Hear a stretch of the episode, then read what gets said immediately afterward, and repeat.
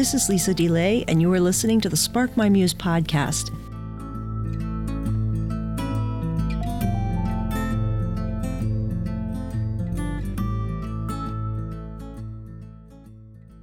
Thank you so much, Hillary, for uh, coming on the podcast. I know it's like a pretty terrible time to do it now with with your health issue and i hope things are going to be okay. Oh thank you lisa that's so kind of you. I am have been looking forward to this conversation mm. for so long that i am i feel myself delighted my spirits lifted and also um, my voice which is regularly quiet will probably be even a little quieter today. Mm-hmm. yeah. Mm-hmm for people who don't know of you, you are a returning guest on Spark My Muse, mm-hmm. and it's just wonderful to have you back to speak about your beautiful book that Thank is you. just as amazing as I thought it would be. Oh, wow. It's called The Wisdom of Your Body Finding Healing, Wholeness, and Connection Through Embodied Living. And I just want to thank you from the bottom of my, of my heart for writing this. This is one of those books that I have, as a lot of people do, struggled with embodiment and and this really as as well as some of the other embodiment books like the body keeps the score and things mm-hmm. like that have been so eye-opening and your story in here too is i think people will find just a lot of kinship with it so thank mm-hmm. you so much I, i'm sure it was very difficult to write about some of the car accident things and trauma in your own life too Wow. Oh, thank you for for noticing that and naming that. It was mm-hmm.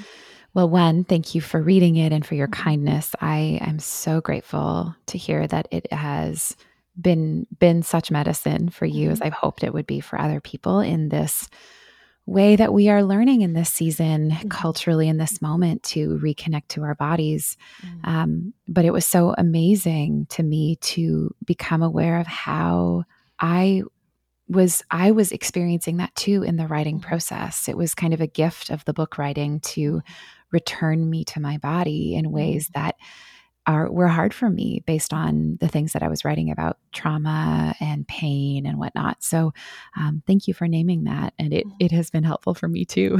mm. Yeah, process of learning as you write, I think. Oh, yeah. Is, yeah, definitely. One of the benefits really of writing, but also incredibly tumultuous at, at times too. Right. And I, I love to name that too, because I think it's easy for us to hear someone talk about a book they've written or read someone's work and think that they're the expert in it. Mm-hmm. And really, like, I'm on a journey mm-hmm. with everybody else to continually come back to my body in a world that asks me to leave and with experiences and sensations that ask me to leave. Mm-hmm. So I am right there along with you, reader, and with you, Lisa, to yeah, to be in the process of coming home to myself. Well, for those of you who aren't familiar with Hillary, she is a licensed therapist, a PhD, an award winning researcher, podcast host, and an adjunct professor. And the book does center on embodiment, which on page 12 is explained as the experience of being in a body in a social context. And it's really part of feeling alive and it can also include feeling safe and at home in one's body and if you've had trauma that can be actually quite difficult but mm-hmm. there is this difference between a positive mental representation and our body and our personhood so for people who aren't really aware of what we mean or this seems like a foreign idea could mm-hmm. you describe the difference between sort of a concept of self or positive mental representation and personhood. Right. Are you? I want to make sure that I'm getting at the question clearly, mm-hmm. but this is about um, body image versus embodiment or yeah. experiencing the self as a body instead of just a body that we carry around. Yeah, just kind, kind of, of put us in a context for understanding embodiment as opposed to other ideas mm. of the self or of the mind or personhood, because there is also this we can get into it later about uh-huh. objectification and how right. that brings us out of our body too but that right. could come later okay great thanks for clarifying mm-hmm. i think that for many of us our experience of being a self is a disembodied cognitive one we mm-hmm. think therefore we are right we we have a sense of control and power over the body through identifying ourselves primarily as a mind, as a thinking being. And these are not ideas that are new to you or to me.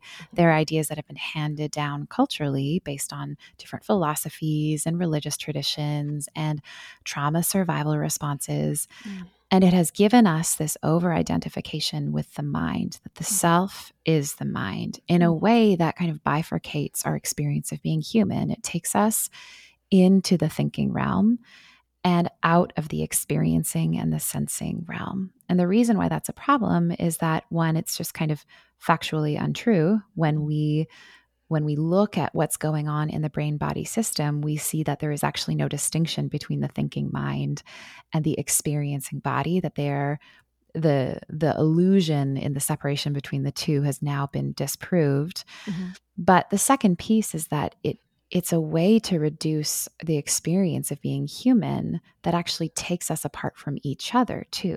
Mm. When we have these schisms in ourselves, we are more likely to schism other experiences that are meant to be interconnected. So self and other, human and the earth, right now right all of the mm-hmm. the ways that interrelationship is actually our natural orientation but when we see separateness or we see the mind as superior to the body mm-hmm. it actually ripples out into the way that we treat the earth and the way that we treat each other mm-hmm.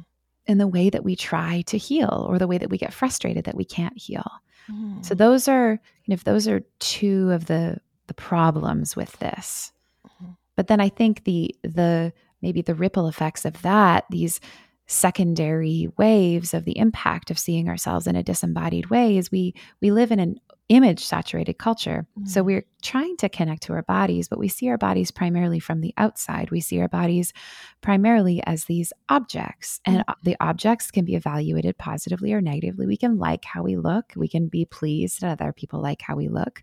Mm-hmm. But even if we have a positive body image, many of us still think of ourselves as not our bodies. Mm. So to be able to say, I am my body, takes it a step further from, I like how my body looks, to reconnect us to our bodies.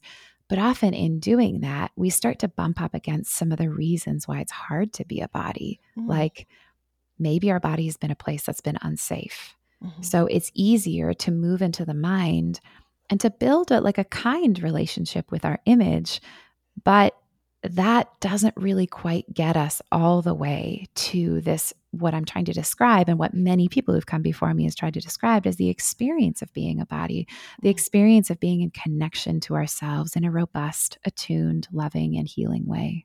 Mm, that's so beautifully said. Um, with part of your book you talk about possession language. I, I love this um, what you accentuate here. You say having a body or being a body and, and being a self. And like you mentioned just recently, the body as a subject. And you say the disembodiment is part of a fragmentation of self, but it's also a, a cultural pathology. Mm-hmm. I think that's a really important thing to underscore because we are really kind of swimming like fish swimming in this cultural pathology that we begin to objectify our own selves and see ourselves as, as the subject like that and and that's a pathology that that separates us from ourselves and from each other mm-hmm. but also from i think being image bearers of god and so we're very out of order and and i think that's part of this what you talk about this language of being a floating head mm-hmm. disassociating mm-hmm.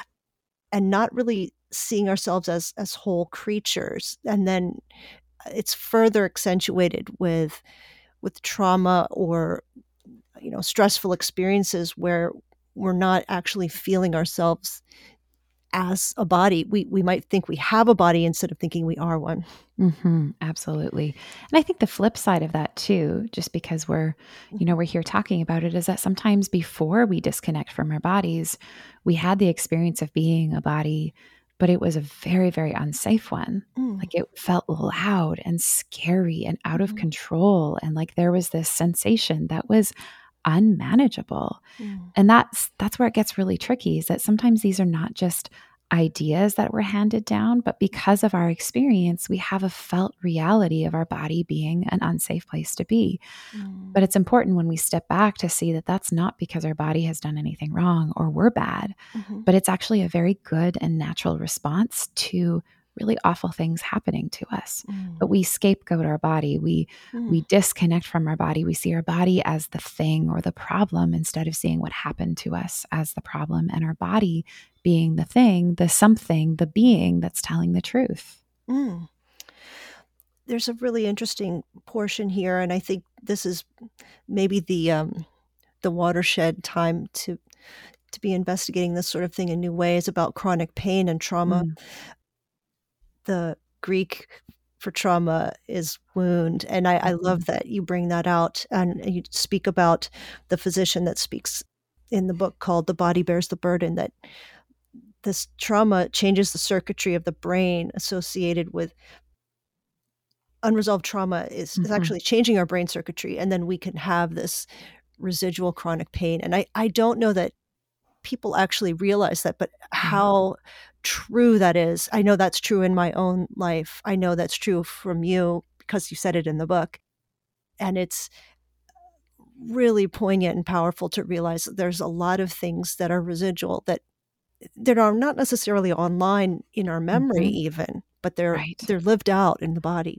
Gosh, that is such a complicated piece of being human. I mean, if there was a sound bite that I could offer to every one of the patients that I see, it would be among other things like you're good and mm. you can heal and i mean all of those mm. really important things the psychoeducational piece that most of us are missing is that just because we can't remember mm. the trauma doesn't mean it didn't happen and mm. just because we can't remember a single trauma doesn't mean that there weren't a hundred micro traumas or small mm. tree traumas that got stored up in our body that are actually accumulating in the form of pain or our anxiety or our depression. Mm-hmm. But so many of us feel like, okay, even if we have the courage to go back and look at our childhoods or look at the experiences that were painful, it doesn't mean that we're going to find something. And that can be so discouraging because we mm. desperately at times want to know that there's a reason for why we feel so awful.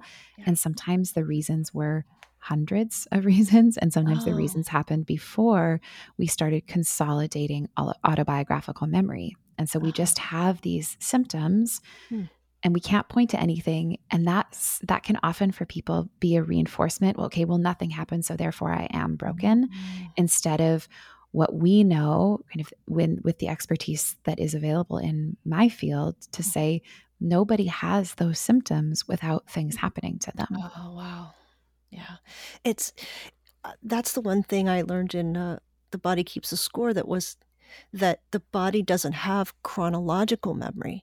So you can't, you know, it trauma is in the present. Right. And so it doesn't, you know, fade into the distance like our actual chronological memory does. And so when you don't have language yet and you can't express it and, and trauma isn't is languageless mm-hmm. i thought wow there's so many things that can happen before you develop language and my son who's autistic really couldn't develop language till he was six and there were many traumas um, mm-hmm. that were micro and, and and macro that are that much harder when you can't tell anybody you're hurting or, or, something like that. And none of that is online for him in his chronological memory, but it certainly plays out in his uh, uh, in other kinds of ways that come up as anxiety and obsessiveness and things like that. Right, right, absolutely. And I think it's important for me to add to the stream of dialogue we're having right now to say the body is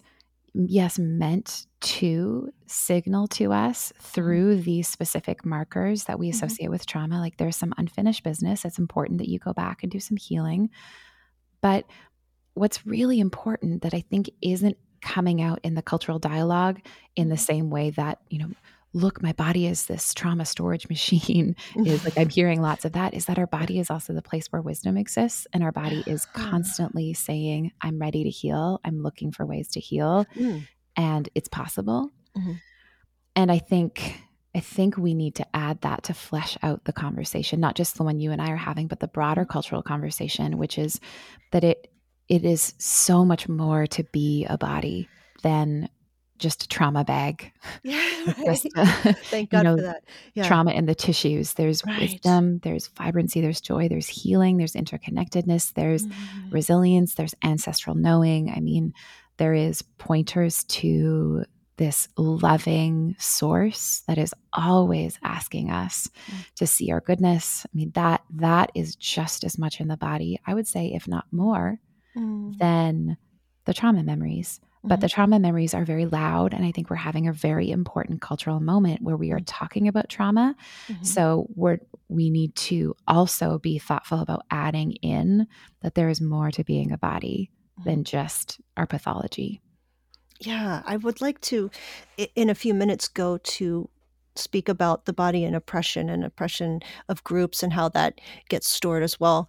But mm-hmm. first, I'm hoping to go to page 61 and just have you explain a little bit about this staircase of stress response because there sure. was the word fawn I, I wasn't sure how that related but I, i'm just going to describe what's in this picture and, and for anybody listening there is absolutely no way we can even cover like 2% of what's in this book so you just have to get it. But the first stair step is it's the safety stage. It's rest play growth create connect. It's the good stuff. And then when I, I, guess stress starts to begin or maybe trauma starts to begin you hit a social engagement step. And i guess these are not necessarily in any kind of order they can you can bounce around to these? You can bounce around based on past experience but we are wired to take them in sequence. Mm. so depending on what's happened before and if it's worked or if it's created more danger you can actually have a kind of severing of that approach. Mm. um, because you're again your brain and your body system are wired to keep you healthy and alive and safe mm-hmm. and if reaching out in some way or fighting back or mm-hmm. fleeing has created more more uh-huh. damage for you then that suddenly becomes an unsafe option for your nervous system to take so it is possible for you to jump from rest and play to shut down or rest and play over social engagement into this kind of activation response but right. if we were to okay. look at the kind of the textbook version of being human, we would right. be meant to take them in sequence.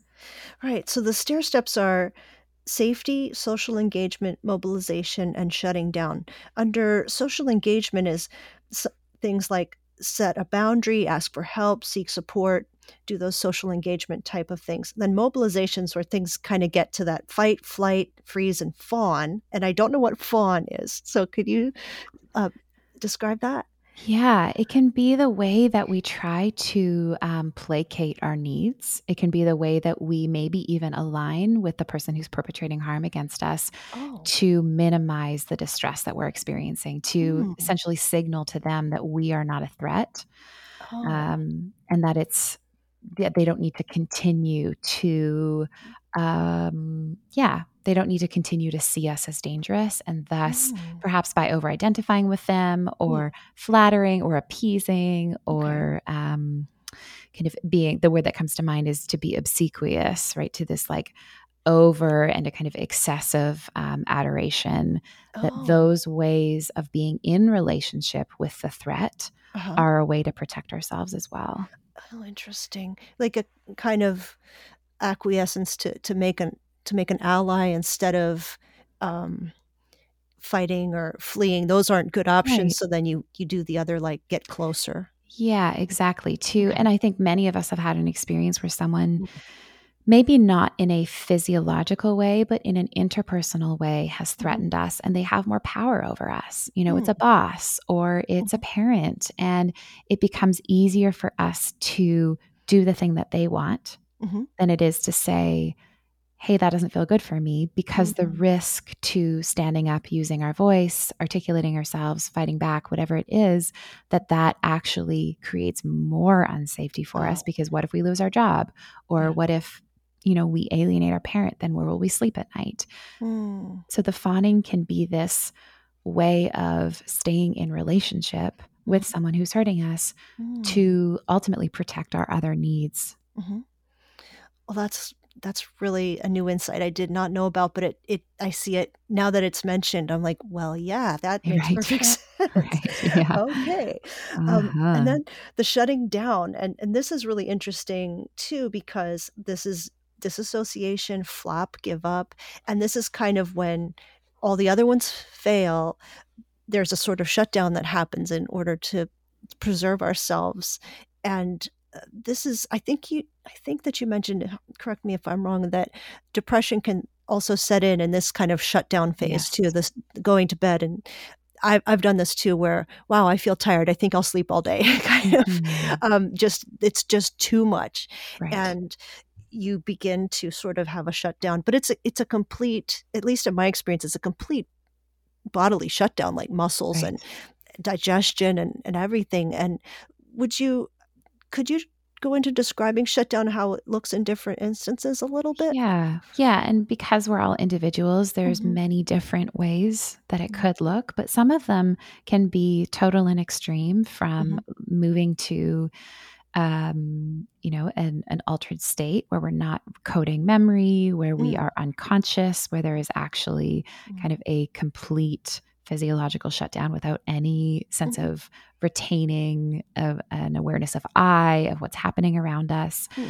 maybe even splitting off at times and creating different neural loops mm. that allow us to live in fantasy, but our body is disengaged, which allows us to kind of stay alive, mm. even though we're not in the moment where the trauma is happening, mm-hmm. all the way to this kind of persistent depression that mm-hmm. feels like you know, it's hard to find motivation and it's really hard to speak up about our needs and it's hard to feed ourselves or we're constantly eating to try to get, you know, get more energy in a body that feels tired or we're, mm.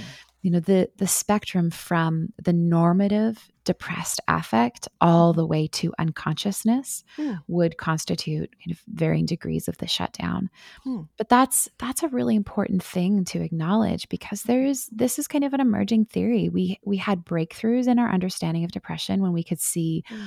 oh, it's not moral failure. It's not just that a person doesn't want something enough or they're lazy mm. and here's a biological basis for it right mm. you know mm-hmm. understanding that there is um, kind of neurobiological correlates or mm. precursors to depression that gave us insights into the fact that medication would work and we got we got to depathologize a person by saying mm. they have a chemical imbalance and mm-hmm. it's not their fault mm-hmm. But what's what has been a kind of problem with that paradigm or that method of treatment is that it doesn't it doesn't explore where did the chemical imbalance come from? Mm. Did someone just wake up and have one one day or was there something that happened that made their nervous system and neuroanatomical structures and neurotransmitter function change so that they became depressed as opposed to seeing that as kind of organic in nature? Mm. So, what it can do to recognize this model of shutting down is to see that there were things that happened before the shutdown. Mm. And consequently, then we can figure out how to treat those things. And there mm. are ways that our body was screaming out to say, mm. it's too much, it's too much, it's too much before the shutdown happened. Mm. And as a result, we can direct our treatment there, mm. which means that we might have, I, was, I shouldn't say that, kind of. Um, casually we we have more ways of treating depression than mm-hmm. simply trying to recorrect the chemical imbalance mm-hmm. to figure out how we can move a person out of what happened before the shutdown occurred hmm. it's amazing too because you know without understanding the conditions in which someone moves to this stage you do hear like well get a job or think positive thoughts so you get you you have people trying to perhaps remedy you not mm-hmm. understanding you know what got you there and it it could be it could be an accumulation over a few decades of, of some pretty difficult things right. and then you get to the stage and and um, you might be told just terrible advice about think positively or something and there's just no way you'll be able to think your way out of it right oh my goodness and i think of the number of people and including my own experience where that has felt mm-hmm. so harmful and it feels like another thing to do when our mm-hmm. body is already shut down and we're having a hard time accessing any resource to be told there's more you need to do mm-hmm. in order to get well can leave us feeling like we're trapped in this double bind of again it's mm-hmm. you know I either have to do something or I'm I'm again stuck in what's happening, but I, I can't do the thing. So I am stuck. And then there's another layer of shame and another layer of isolation. And it can feel mm-hmm. this like this cyclical kind of and reinforcing pattern of getting mm-hmm. further and further away mm-hmm. from what we actually need to heal. Just because we're trying to protect ourselves from the shame of being told those things anymore. I mean, on a very simple level, it is when our when our body is shutting down in a chronic way, not just in a single instant, when our mm-hmm. body is shutting down, it's saying it is too risky to be engaged. Mm. It's too scary. When I'm engaged, it's too much for me. I'm going to feel all the things that made me shut down originally. Mm. So unknowingly, we tell people do more, mm. do more, without realizing that that could very easily put them back into the state that caused the shutdown in the mm-hmm. first place. Yeah. Well, this kind of dovetails well into the um, chapter seven, the body and oppression, when bodies are political, and when we talk about collective trauma, and that oppression is a form of trauma. When sometimes groups are stigmatized, whether it's uh, because of disabilities, gender, sexuality, different minorities, and how people appear in the world, entire groups can can fit into these um, kind of categories that that uh, get stigmatized on top of like for having more mental illness issues perhaps or having these things that would come along with the oppression in the first place then kind of being held to a different standard. Well you know these people have these problems instead of understanding that it would have come from somewhere. Right. Um, maybe you can talk just a little bit about what you mean when you say collective trauma and oppression as a form of trauma.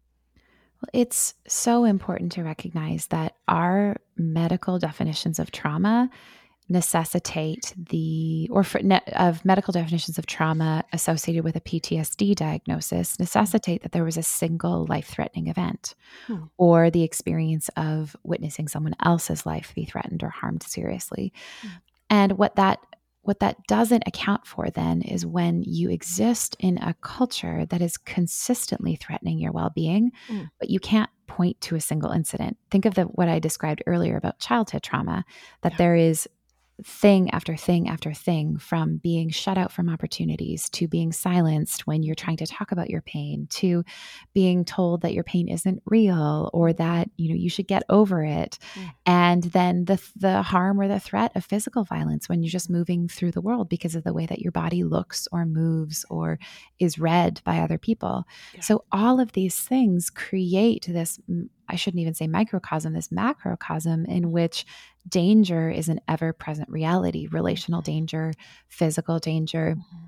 But because we can't necessarily say for lots of people in those group, groups, you know, I experienced a threat of violence, mm that there isn't a, the qualifications to meet a PTSD diagnosis. But what mm. research has shown us is that these groups of people, various groups of people, have all of the symptoms of PTSD, yeah. but they don't have that single categorical thing like the you know the the car accident or the surviving the earthquake or whatever whatever it is that we we want to codify as trauma.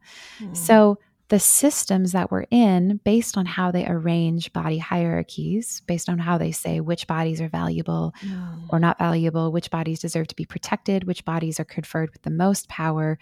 It does create this landscape where people, based on how their body shows up, like I said, looks, moves, is read, mm-hmm are ascribed certain degrees of power. And then as a result, this kind of cultural reenacting of all of these paradigms creates an experience for a person, often when they're in dominant culture, of, of unsafety. Which is why mm. it's so important for people, regardless of what the specific identity is, is that they have a chance to be with other people who share that identity, mm-hmm. to be in spaces where there is a felt understanding of the reality mm-hmm. of the danger and the threat. Because often one of the the things that goes along with dominant culture is that if you are not experiencing that form of oppression or marginalization you don't even know that it exists or you're not yeah. you're not aware of how it's impacting and how you are impacting other people mm-hmm. so that there's an insidious nature to it mm. and that doesn't mean i think that that's um,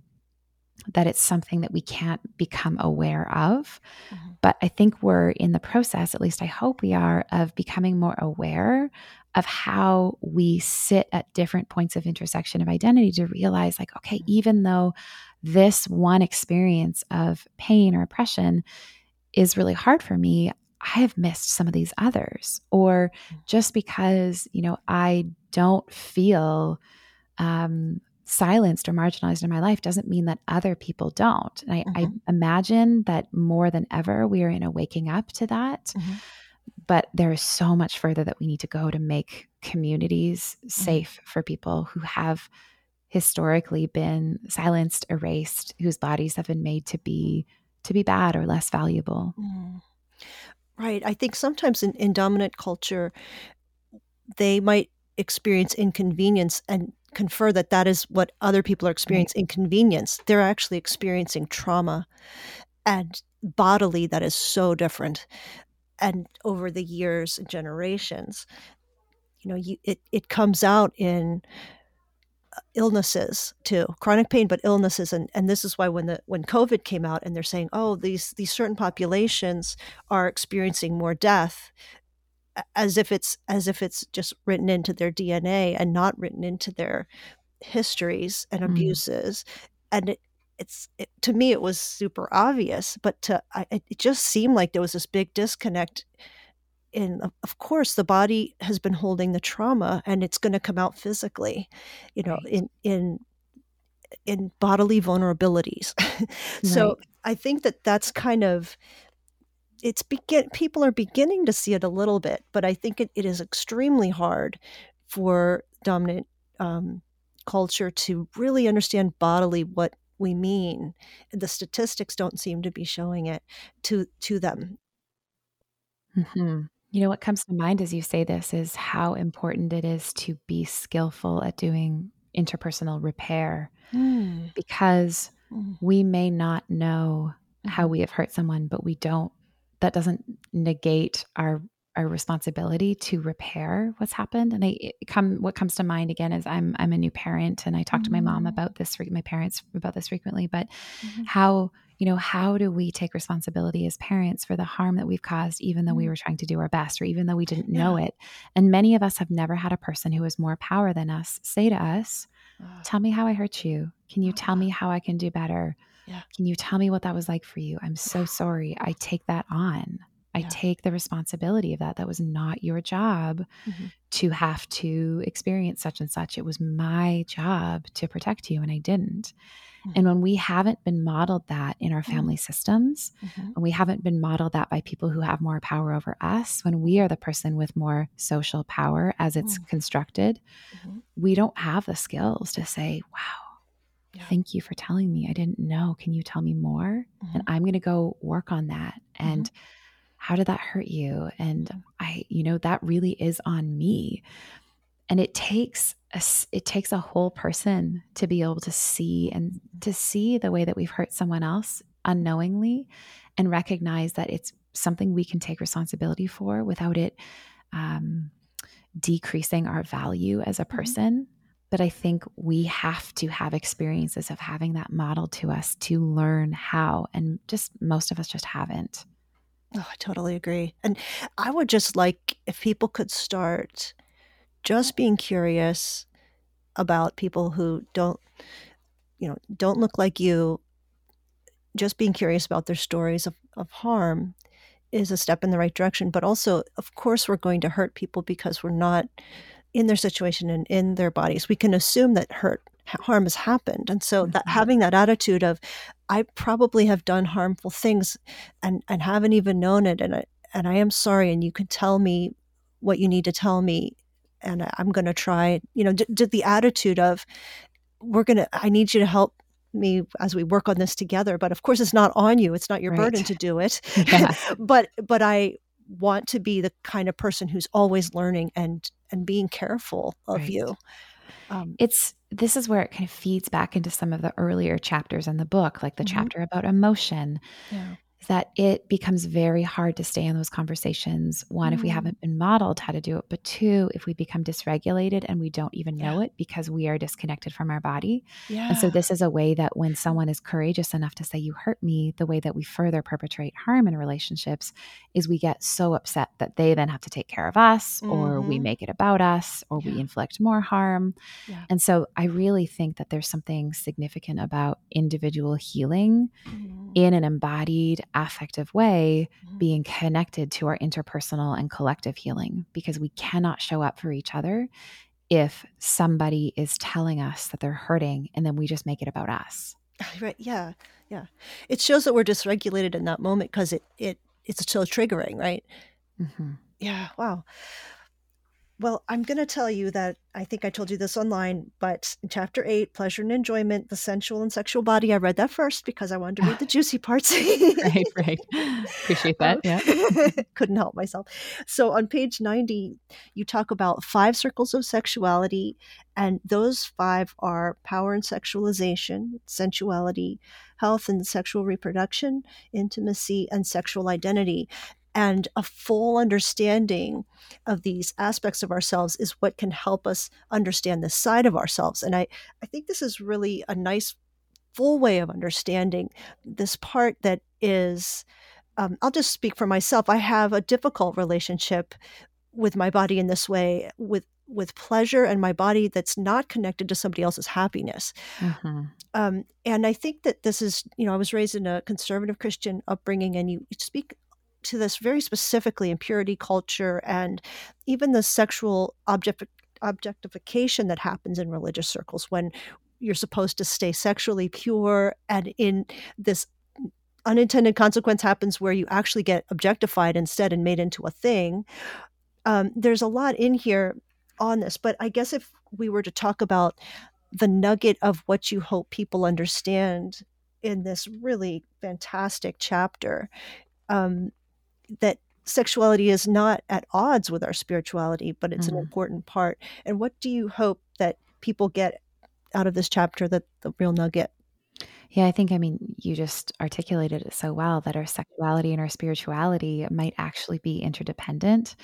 And what I mean by sexuality is not how you pleasure somebody else's body. Mm-hmm and in, and not even necessarily how you express your kind of your sexual behavior that we have reduced mm-hmm. sexuality to a series of acts often acts that are about our engagement with another person's body mm-hmm. and it reduces down the complexity of sexuality as this really vibrant life energy that is mm-hmm. calling us into experiencing joy and connection and goodness and a felt sense of um, delight in our bodies and mm-hmm. in this unfolding of our humanity mm-hmm. so we we don't need to see these two things as fragmented anymore but mm-hmm. it requires a redefining of what our sexuality is because i think someone could very mm-hmm. easily say you know your sexuality and your spirituality are not distinct from each other, but it could be a harmful thing if sexuality still meant your um, the way that you please somebody else. And then mm-hmm. we can assign kind of moral goodness to, you know, I've made somebody else's oh. body feel good, and uh-huh. therefore I am sec- I'm spiritually, um, I'm a better partner, right? I think mm. about some of the mm. narratives in mm-hmm. very conservative environments mm-hmm. where in particular, a woman's worth in mm-hmm. heterosexual relationships, a woman's worth is defined, spiritual worth, spiritual value, her mm-hmm. sense of goodness on a mm-hmm. spiritual level is defined by her ability to please her male partner. Mm-hmm. And I'm not saying that. Mm-hmm. I am I want to be very clear right. that sexuality is something so much more than just creating a pleasurable sexual experience for somebody else's body.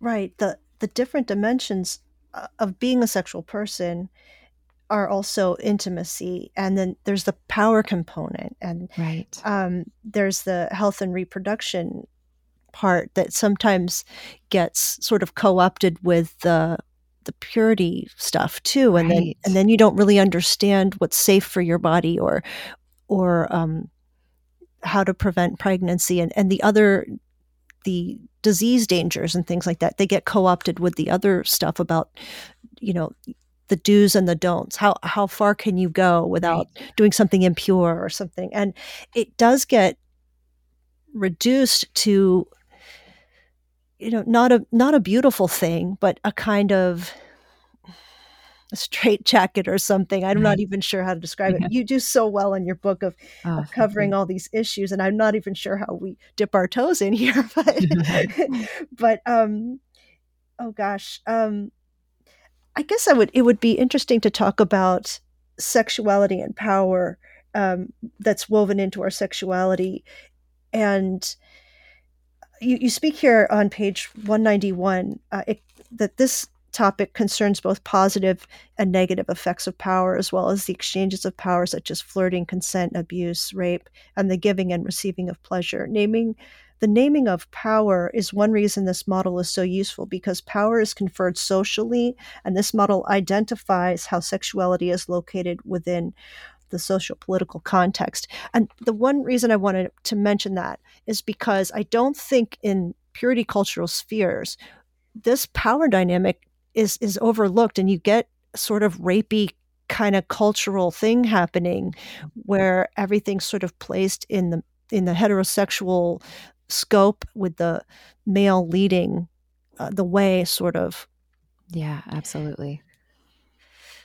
Um, well i guess how do you feel that people should besides reading your book how should people really approach power and sexuality in their relationships? Oh my goodness. I think it's so, too big yeah, of a question. Way too big. Big, big question, but I love it. And I think maybe even what I might suggest is let's let's start thinking about the fact that power exists in our sexual relationships and start mm. being curious about that. And mm-hmm. I, I would want for each of us to ask people in our lives, perhaps people who are who we are in sexual relationships with, like how do you experience me as having power in this dynamic. Now, the tricky piece about that is uh, is the relationship safe? If it's an abusive mm-hmm. relationship, it's a very threatening question to ask because a person um, might not be able to give a safe answer or an mm-hmm. answer without it feeling like it creates more harm for them. Mm-hmm. But ideally, in relationships where we are having honest conversations about our sexuality, our desires, our needs, mm-hmm. what's working, what's not working, I mean, we start to we we get the opportunity to say hey have have there ever been times when because of how my body is constructed socially it has created experiences of you feeling silenced or like you don't have power and how has that happened how has that played out between us and mm. what would it look like for us to repair those those wounds, the damage that I've done. But you can imagine that even simply asking that question requires us to have relational dynamics in which we're talking at a deep level about the way that we hurt each other and the uh, trusting our ability to do repair. Mm-hmm. And there's some people who who have a hard time even doing that. Yeah. So maybe starting, and this is one of the you know the elements of our, the circle of sexuality is intimacy, which can be mm-hmm. a relational, conversational, um, kind of interpersonal pattern of practicing just being close to one another. And I don't even mm-hmm. mean physical proximity, but emotional proximity, mm-hmm. the ability to really create spaces in the relationship where people can tell the truth to each other in a way that yes they're taking responsibility for their the impact that the truth telling has on the other person because it doesn't necessarily mm-hmm. mean if i say where we can tell the truth that we just say whatever we want mm. at you know and disregard how it lands for someone mm-hmm.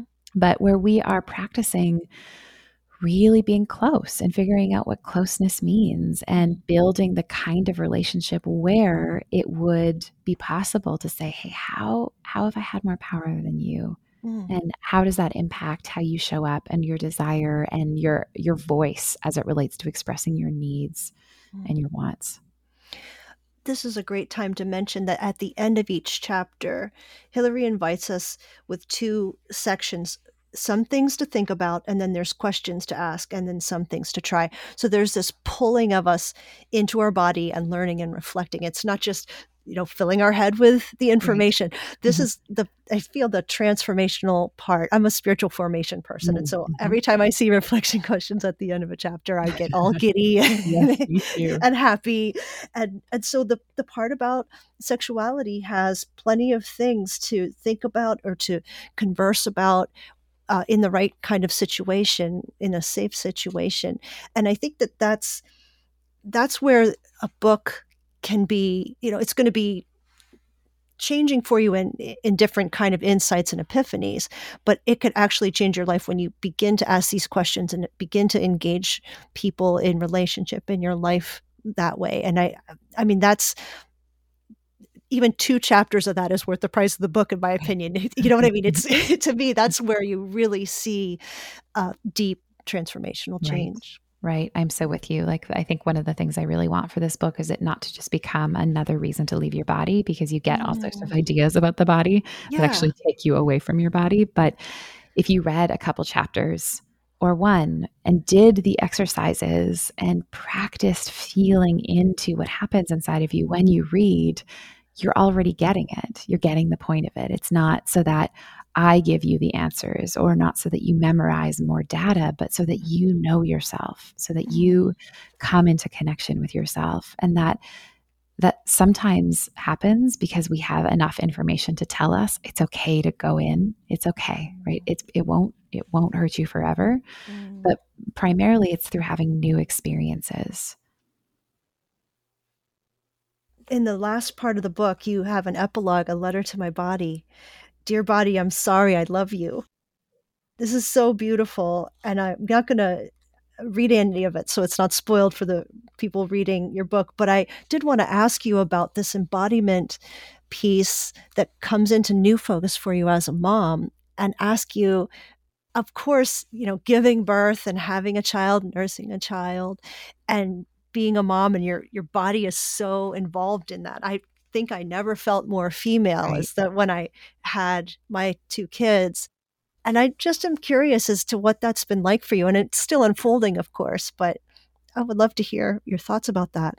Oh my goodness. I mean, there are there are so many layers to it that I'm still really unpacking, but I think the the fog the mental fog that mm. comes mm-hmm. with being in the breastfeeding postpartum state has really shown me just how much I still over identify with my mind because thinking clearly and vocabulary has been eh, largely inaccessible to me especially mm-hmm. when I mm. feel very depleted energetically mm-hmm. and all I've had is these memories of birth these memories of the courage that showed up mm. in my body mm-hmm remind me that I can keep going mm-hmm. and that there is goodness here and that life comes from this body in more in more ways than just birthing, right? So that mm-hmm. even if people are not pregnant or not birthing, mm-hmm. that it doesn't mean that you don't also have life coming from your body, but it has mm-hmm. been really helpful for me to see that my body is a place that I can trust. Mm-hmm. Even when it feels scary to be disconnected from my mind in the way that I have been. And I mm. think this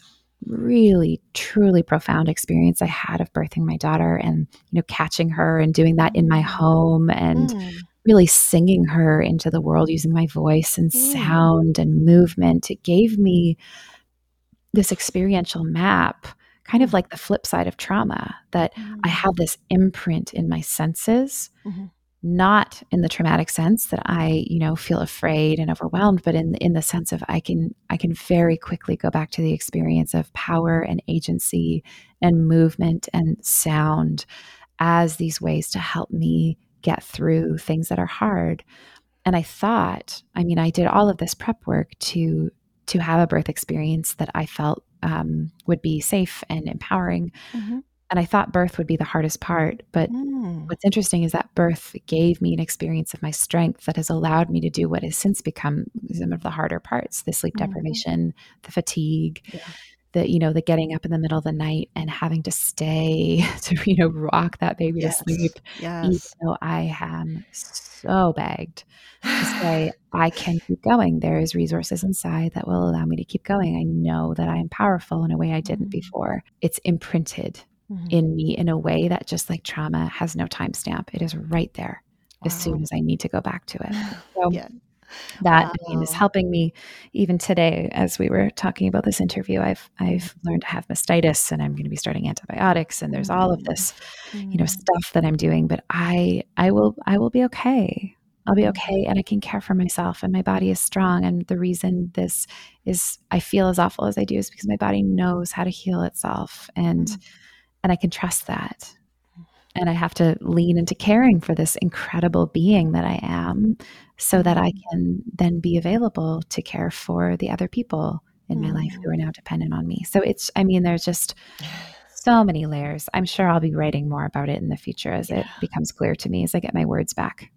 wow. Well, you sound like you have plenty of words oh, but I know I know what it's like to feel diminished in, in yes. that capacity, definitely. So listeners, the book is called The Wisdom of Your Body finding healing, wholeness, and connection through embodied living. Go to HillaryLMcBride.com to go to Hillary's website.